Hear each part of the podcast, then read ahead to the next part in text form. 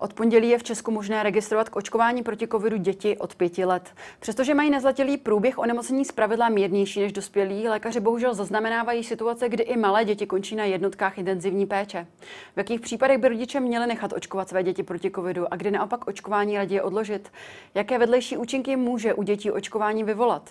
Jak častý je u dětí vážný průběh covidu a co je to syndrom P I M S? Nejen o tom budeme hovořit v dnešním epicentru.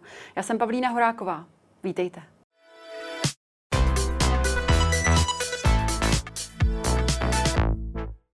Ve studiu vítám lékaře pediatrické kliniky Fakultní nemocnice Motol Jana Davida. Dobrý den. Dobrý den. Téma očkování dětí, zejména těch malých dětí od pěti let, vyvolává opravdu vášnivou diskuzi. Jak jsem již zmínila na začátku, děti mají ve většině případů mírnější průběh. Mě by tedy zajímalo, má vůbec smysl takto malé děti očkovat? Jistě, pokud se ptáte na můj osobní názor, tak i názor uh, vlastně, uh, odborných pediatrických společností, uh, která vydala jasná stanoviska a doporučení k tomu, že to očkování v té dětské věkové skupině jistě vhodné a doporučované je. A je to z mnoha důvodů.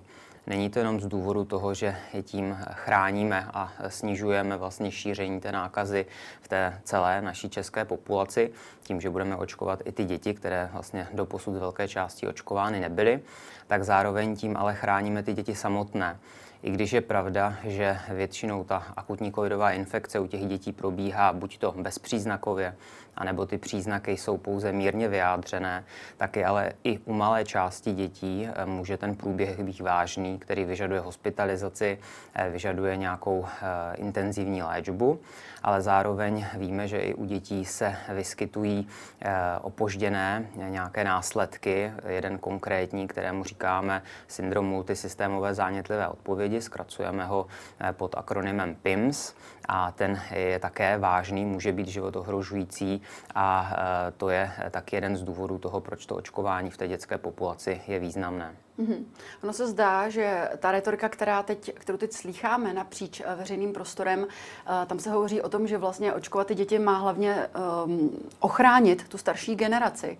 Ale vy tady hovoříte o tom, když byste měl zkrátka shrnout nějaké základní důvody pro rodiče, kteří třeba teď váhají, co by to mělo být, co jsou ty hlavní, opravdu stručně třeba tři, čtyři body, které by pro ně měly být tím rozhodujícím faktorem, zda očkovat či neočkovat své malé děti. Mm. Tak jednak je nutno říci, že vlastně dětská populace se očkuje už desítky let a to hlavní očkování v té populaci je právě, právě směřováno na ty děti, kdy už od toho nejútlejšího věku, od kojeneckého věku očkujeme na různé infekce, které díky tomu očkování se už třeba vůbec nevyskytují, anebo se vyskytují v menší míře.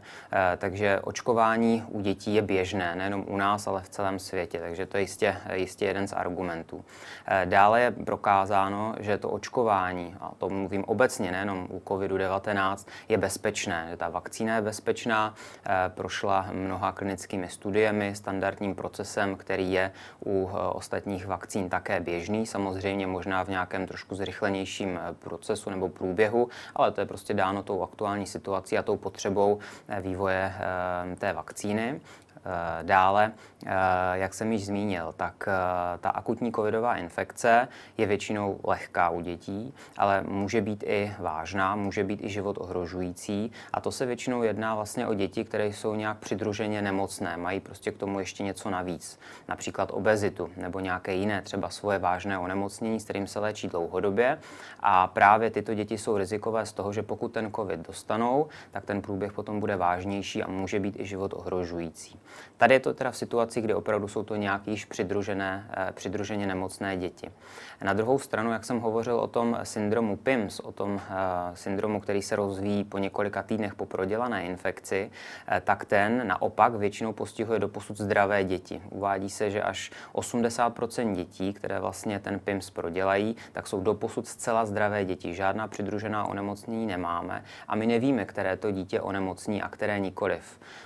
Bohužel onemocnění je nové, ono se samozřejmě detailně zkoumá, my už víme zhruba, jak ten P I M S probíhá, ale nevíme, které prostě konkrétní dítě ten P I M S dostane, respektive u kterého se rozvine a z nějakých dopa- dosud publikovaných studií, z našich vlastně nějakých si souhrnů a registrů víme, že zhruba jedno dítě z tisíce nakažených ten syndrom rozvine, ale které to dítě to je, tak to nevíme a znova říkám, jsou to většinou doposud zcela zdravé zdravé děti. Mm-hmm. Takže to je jistě argument toho, proč ty děti očkovat, než riskovat, jestli se třeba toto onemocnění u mého dítěte rozvine, mm-hmm. či nikoliv. Se k tomu syndromu P I M S určitě dnes ještě dostaneme podrobněji.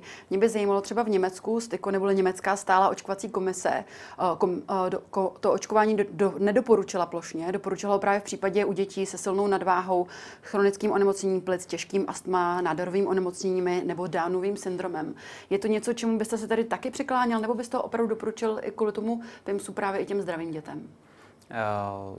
Podle naší zkušenosti a podle našich doporučení je jasně, nebo lze říci, doporučit všem dětem, v tuto chvíli teda od věkové kategorie pěti let, a jistě já za tímto stanoviskem stojím. Mm-hmm. Na druhou stranu se zeptám, existuje nějaká skupina dětí, u kterých byste to očkování nedoporučoval z nějakého důvodu, nebo, na, nebo byste s tím možná alespoň chviličku třeba počkal vzhledem k věku? Tak jedinou absolutní kontraindikací, to znamená stavem, kdy to očkování není vhodné, je silná alergická reakce na některou ze složek té vakcíny. To znamená, pokud by se jednalo o dětského pacienta nebo obecně jakéhokoliv člověka, který má už ve své historii nějakou silnou alergickou reakci po očkování, tak je potřeba zjistit, jestli se nemůže jednat o tu stejnou třeba nějakou přidatnou složku v té vakcíně, která je zároveň i v této protikovidové vakcíně, tak to by byl jeden z důvodů, proč neočkovat. Ty všechny ostatní důvody jsou pouze relativní a lze prostě obecně říci, že ta vakcína je velmi bezpečná a je opravdu toto jediná situace, kdy to očkování je absolutně vyloučené, a o těch ostatních lze samozřejmě diskutovat. S takovou nějakou relativní kontraindikací, to znamená přechodnou kontraindikací, to znamená důvodem, kdy teda neočkovat, může být nějaké akutně probíhající onemocnění, infekční onemocnění s horečkou, tak tam je samozřejmě důvod to očkování třeba o dva týdny odložit, počkat, až se jedinec uzdraví, a potom třeba se dát dvoutýdenní pauzu, a pak není důvod, proč neočkovat. Ale u ostatních situacích je to opravdu velmi relativní. Můžeme diskutovat o nějakých jiných vážných nemocech. Zdali třeba, pokud bude mít, já nevím, dítě nějaké autoimunitní onemocnění nebo několik různých autoimunitních onemocnění, nějakých vážných onemocněních, tak samozřejmě tam by bylo k diskuzi s ošetřujícími lékaři, revmatology, imunology, zdali je to třeba vhodné nebo zdali počkat, ale jsou to opravdu všechno jenom relativní důvody, takže není se úplně třeba bát. A je taky potřeba připomenout, že pokud hovoříme o té akutní covidové infekce, tak tam většinou ten vážný průběh je u jinak ještě nemocných dětí, to znamená právě ty mohou být ty rizikové, nejenom děti s obezitou, ale i s jinými přidruženými nemocemi, takže právě ty je také mimo jiné vhodné očkovat, abychom předešli vůbec tomu vážnému průběhu akutní covidové infekce. U dospělých víme, že se očkujeme dvěma dávkami, teď dokonce i třetí dávkou. Víme, kolik dávek to bude pro děti? No, lze těžko teď říct, nicméně já předpokládám, že těch dávek bude asi také více, protože pokud se podíváme na i jiné standardní očkování, tak málo která nemoc se očkuje pouze jednou. Vždy je potřeba nějaké přeočkování z důvodu toho, aby bylo zajištěno, že ta imunitní odpověď, ta ochrana je dostatečná. Takže lze předpokládat, že těch dávek bude více, ale kolik jich bude celkem a v jakém horizontu, v jakém rozestupu, tak na to si ještě budeme muset počkat. Mm-hmm. A na základě čeho se vlastně stanovala ta hranice pěti let? Přece jenom u nás je povinné očkování, řekněme vakcína D P T, tetanus, záškrt a dávivý kašel, tam se to očkujeme tuším už v třech měsících. Mm. Tak proč zrovna pět let? Je to jednak stanovisko těch odborných společností, těch odborných institucí, které se tady tomuto věnují, a dále samozřejmě to vychází od doporučení výrobce té vakcíny. Takže tady toto je potřeba vždycky respektovat. Mm-hmm. Děti oproti dospělým dostanou třetinovou dávku vakcíny. Dostáváme se tak ale do situace, kdy například jedenáctileté dítě dostává třetinovou dávku a dvanáctileté dítě už dostává tu plnou dospělou, dospěláckou dávku. Ale přece jenom jedenáctileté dítě může být i váhově, hmotnostně výrazně někde jinde než to dvanáctileté. Může tam být i jakási jiná vyspělost organismu celková. Nemělo by tedy ten rozhodující faktor být třeba hmotnost nebo něco jiného než, než věk? Je pravda, že většina léků, které se podávají, protože vlastně vakcína je taky lék, se dávkuje podle hmotnosti toho jedince, ale u těch vakcín to není úplně tak potřeba, nebo respektive pravda, protože tam jde o nějakou jednotlivou dávku, která musí vyvolat nějakou imunitní odpověď v tom organismu, takže ve výsledku je v uvozovkách celkem jedno, jestli to je poloviční, třetinová, je důležité, aby ta dávka, která je podána, vyvolala tu adekvátní imunitní odpověď. Pokud bude trošku větší nebo trošku menší, ale ta odpověď bude pořád stejná, tak je to celkem jedno a není se třeba čeho obávat. A prostě nějaká hranice se musí stanovit. Je potom hmm. velmi obtížná a samozřejmě je to pravda, že v jedenácti, v devatenácti letech ty děti můžou být rozdílné hmotnosti, rozdílné konstituce, tělesného rozložení, ale prostě nějaká hranice musí být určená, aby se to dalo takto provádět celoplošně. Hmm. Takže proto to bylo takto domluveno a zase vychází to i z doporučení výrobce té vakcíny. Hmm. Jste několikrát zmínil, že vakcína je bezpečná, konec konců je schválená Evropskou lékovou agenturou, ale přeci jen jaké jsou ty vedlejší účinky, které, o kterých víme, že mohou nastat? Tak ty, které se popisují jako nejčastěji, tak jsou to většinou ty lokální, místní nežádoucí účinky, to znamená bolestivost v místě vpichu, která většinou do několika dnů ustoupí. Dále se může objevit třeba i celková únava, ale jsou to všechno vlastně nežádoucí účinky, které jsou pouze přechodné a jsou relativně mírné. Ty, které jsou vážnější, tak ty jsou velmi raritní, samozřejmě jsou také popisovány a to je dobře, že jsou popisovány, protože to je známka toho, že ta vakcína je sledovaná, že se sledují ty nežádoucí účinky, protože je samozřejmě teď v centru zájmu, ale pořád platí, že ty vážnější nežádoucí účinky jsou minimální a popisují se například velmi vzácně záněty o srdečníku a srdečního svalu například. Nicméně znova říkám, že se jedná opravdu o výskyt velmi raritní a pokud vím, tak zatím v dětské populaci popsán tento nežádoucí účinek nebyl. Mm-hmm. V současné době máme v nemocnici s COVID devatenáct celkem čtrnáct dětí, z toho dvě jsou na á er o na umělé plicní ventilaci. Bohužel roste počet dětí s COVID devatenáct oproti jiným diagnózám. Na klinice dětských infekčních chorob prakticky každý příjem nyní souvisí s tímto koronavirem. Na to, to tento týden uvedl pro ČT přednosta kliniky dětské anesteziologie a resuscitace v Brně Petr Šťourač. Mě by zajímala, jaká je situace u vás na klinice a kolik dětí u vás se momentálně léčí s covidem a kolik z nich je možná ve vážném stavu. Tak co se týká pediatrické kliniky Fakultní nemocnice v Motole, tak je pravda, že v těch posledních dnech, v posledním týdnu ten nárůst těchto dětí evidujeme. Zatím nejsme na těch číslech, které jsme viděli v loňském roce, ale samozřejmě uvidíme, jak to bude vypadat ještě v následujících týdnech. V současné době, v té aktuální probíhající vlně pandemie, tak jsme měli na klinice hospitalizováno asi pět dětí s akutní covidovou infekcí. V současné době jsou tam asi dvě, tři děti hospitalizovány, ale co teď narůstá, tak je právě počet dětí s tím takzvaným PIMSem, to znamená s tím syndromem multisystémové zánětlivé odpovědi, který se objevuje vlastně po covidu devatenáct. Tak v aktuální době tedy máme zhruba jednoho takového pacienta denně, kterého přijímáme, které takový pacient vyžaduje intenzivní péči. Takže zatím těchto dětí od té další vlny jich máme evidováno sedm. Pokud bych se kouknul na to celé období vlastně covidu v České republice, tak jich bylo celkem za celou Českou republiku hospitalizováno přes dvě stě takovýchto dětí s tímto syndromem. Hmm. Kolik je třeba tomu nejmenšímu covidovému pacientovi, který se u vás léčí, ať už tím akutním covidem, anebo právě s tím syndromem PIMS? Tady je nutno ještě říct, že co se týká toho akutního covidu, tak my se často také setkáváme s tím, že ty děti mají P C R pozitivitu na covid, ale je to pouze vedlejší nález. Není to ten primární důvod třeba, proč jsou hospitalizovány, protože vlastně všechny děti, které jsou přijímány k hospitalizaci na naši kliniku, tak mají vlastně preventivní výtěr na covid a často se stane, že jsou přijímány z jiného důvodu a ten výtěr je potom pozitivní. Takže tyto děti vezmu tedy stranou.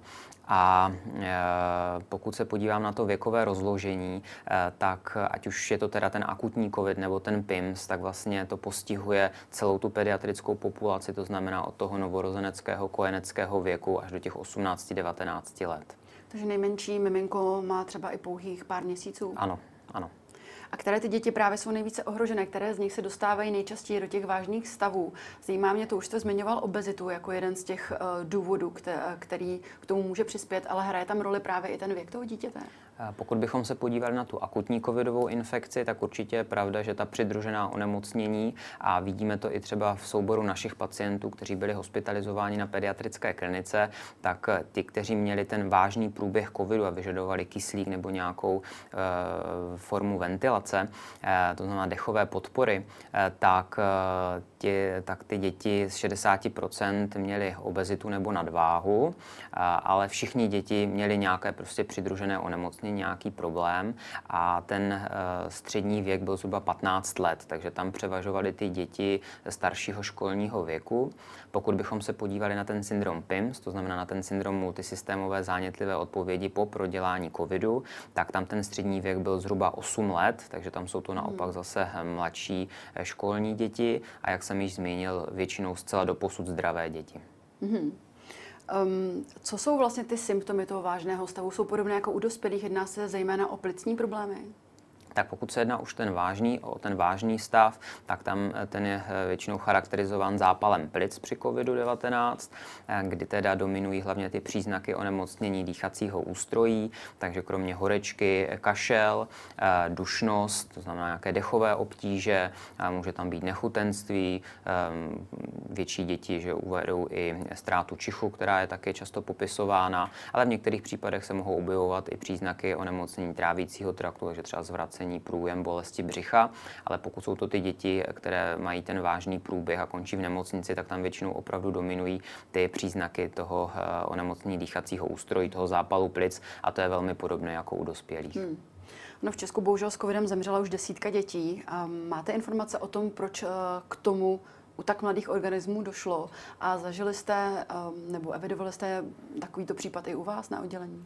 U nás na oddělení nebo na naší klinice zemřely dvě děti s akutním covidem, a byly to teda děti, které ještě bohužel měly další přidružené nemoci, zejména i nemoci, které postihly plíce, takže vlastně ty plíce už nebyly úplně zcela zdravé před touto infekcí, a v terénu takovéto vážné infekce ten průběh samozřejmě může být horší a bohužel i v těchto případech byl, takže to byly opravdu jinak ještě vážně nemocné děti, které měly i už ty plíce postižené před nákazou. Mm-hmm. Vy jste už několikrát dnes zmiňoval ten syndrom PIMS, ten multisystémový zánětlivý syndrom, který se projevuje u dětí a mladistvých po tom, co prodělají koronavirus.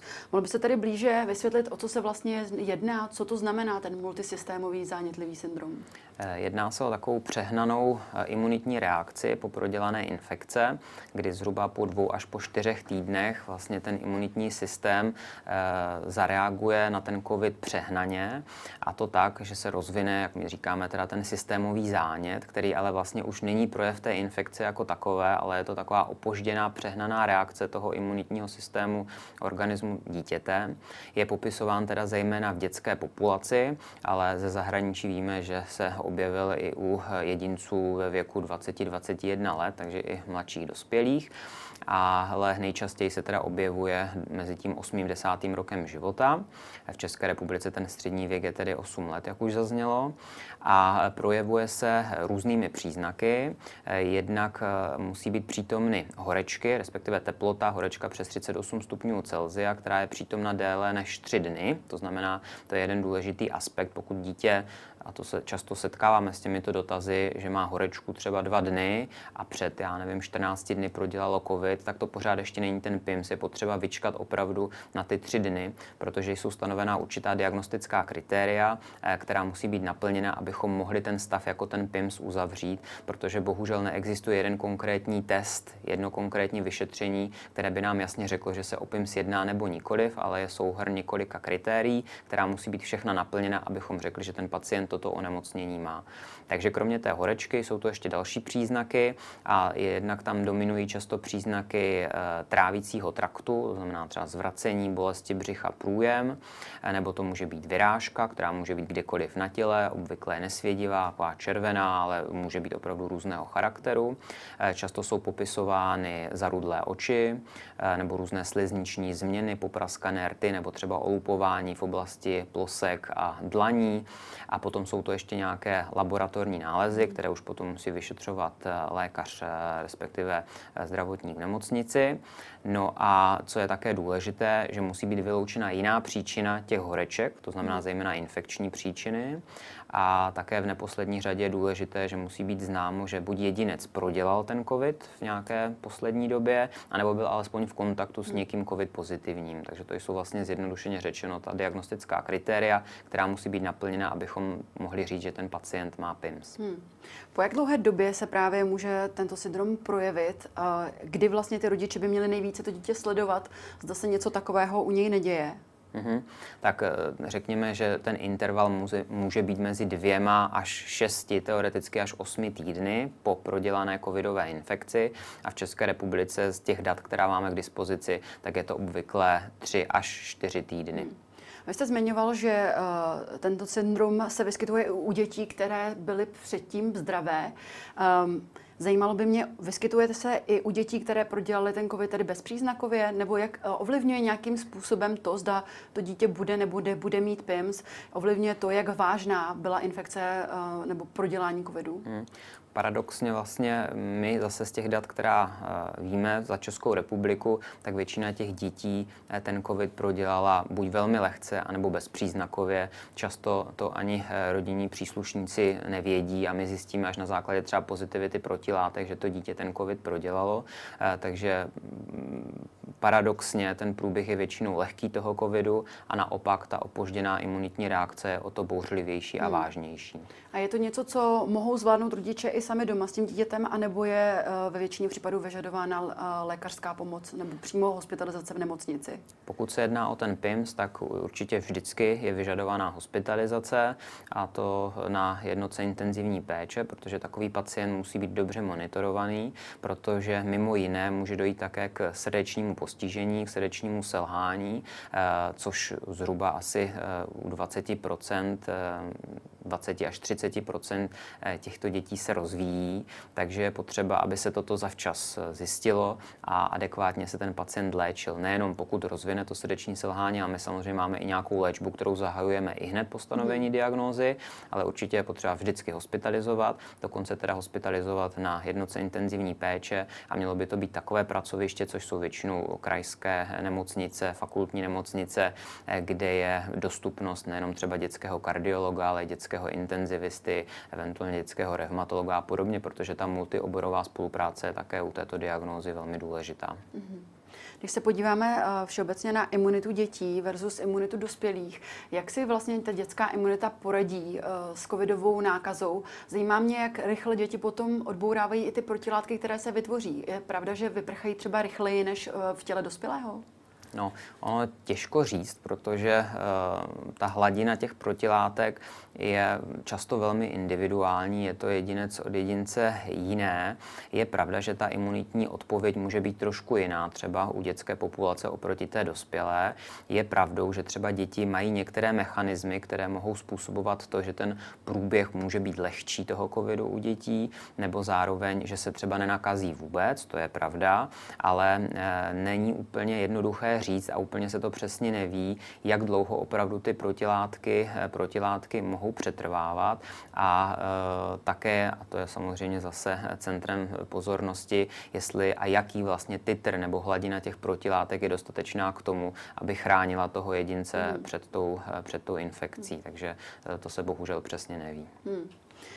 Tam se z toho důvodu, že spousta lidí se ptá na to, zda, když jejich dítě prodělalo očkování, jestli i, pardon, prodělalo onemocnění, zda má smysl právě to dítě očkovat nebo nějakým způsobem vyčkávat. Takže na to žádné standardy ještě vyhlášené nejsou. Doporučení je takové, že se dítě může očkovat zhruba tři až šest měsíců po prodělané covidové infekci. To je jasné stanovisko doporučení České vakcinologické společnosti, takže pokud dítě prodělá, tak je doporučeno očkovat v horizontu mezi třemi až šesti měsíci po prodělání, dřív nikoliv. Mm-hmm. V Česku epidemie koronaviru pomaličku zpomaluje, ale světem se poměrně rychle šíří nová varianta Omikron. Máte nějaké informace o tom, jak na Omikron reagují děti? Zatím ještě bohužel ne, ale je pravda a možná to uvidíme, ale to je vždycky potřeba hodnotit s odstupem, že ten průběh třeba bude trošku jiný, protože můžeme i srovnat už předcházející rok, letošní rok a my víme, že ty různé varianty se Českou republikou postupně šířily, takže potom bude možné vlastně nějakým způsobem vyhodnotit, jaké ty varianty třeba vedly k vážnějšímu průběhu covidu, a to nejenom u dospělých, ale i u dětí, anebo třeba které varianty spíše způsobují způsobovali ten syndrom PIMS, ten syndrom toho multisystémového zánětu, protože už nějaké drobné rozdíly tam evidujeme, ale na to je potřeba ještě čas a nějakých dalších studií, abychom se k tomu mohli nějak adekvátně vyjádřit. Dnes máme devět dnů do štědrého dne a jsou to právě děti, které se nejvíce na toto období těší. Jak vůbec probíhají vánoční svátky na pediatrické klinice u vás v Motole? Platí to samozřejmě po celý rok a na většině pracoviští v České republice, že je umožněn pobyt i nějaké doprovázející osoby, to znamená rodinného příslušníka, maminky, tatínka nebo kohokoliv jiného z rodiny nebo blízkého s tím nemocným dítětem, takže ty děti ve většině případů nejsou hospitalizovány sami, takže to platí celoročně a my se samozřejmě snažíme, aby i ty vánoční svátky, pokud je to možné, proběhly i za té hospitalizace, co nejpříjemněji jak pro tu rodinu, tak samozřejmě i pro to dítě. Mm-hmm. Tolik lékař pediatrické kliniky Fakultní nemocnice Motol Jan David. Já vám děkuji, že jste na nás dnes udělal čas. Děkuji vám, nashledanou. Nashledanou a to už je z dnešního Epicentra vše. Já jenom připomenu, že záznam tohoto dílu společně s těmi ostatními naleznete jako vždy na blesk tečka cz. Já se s vámi pro dnešek loučím a těšíme se opět zítra. Na viděnou.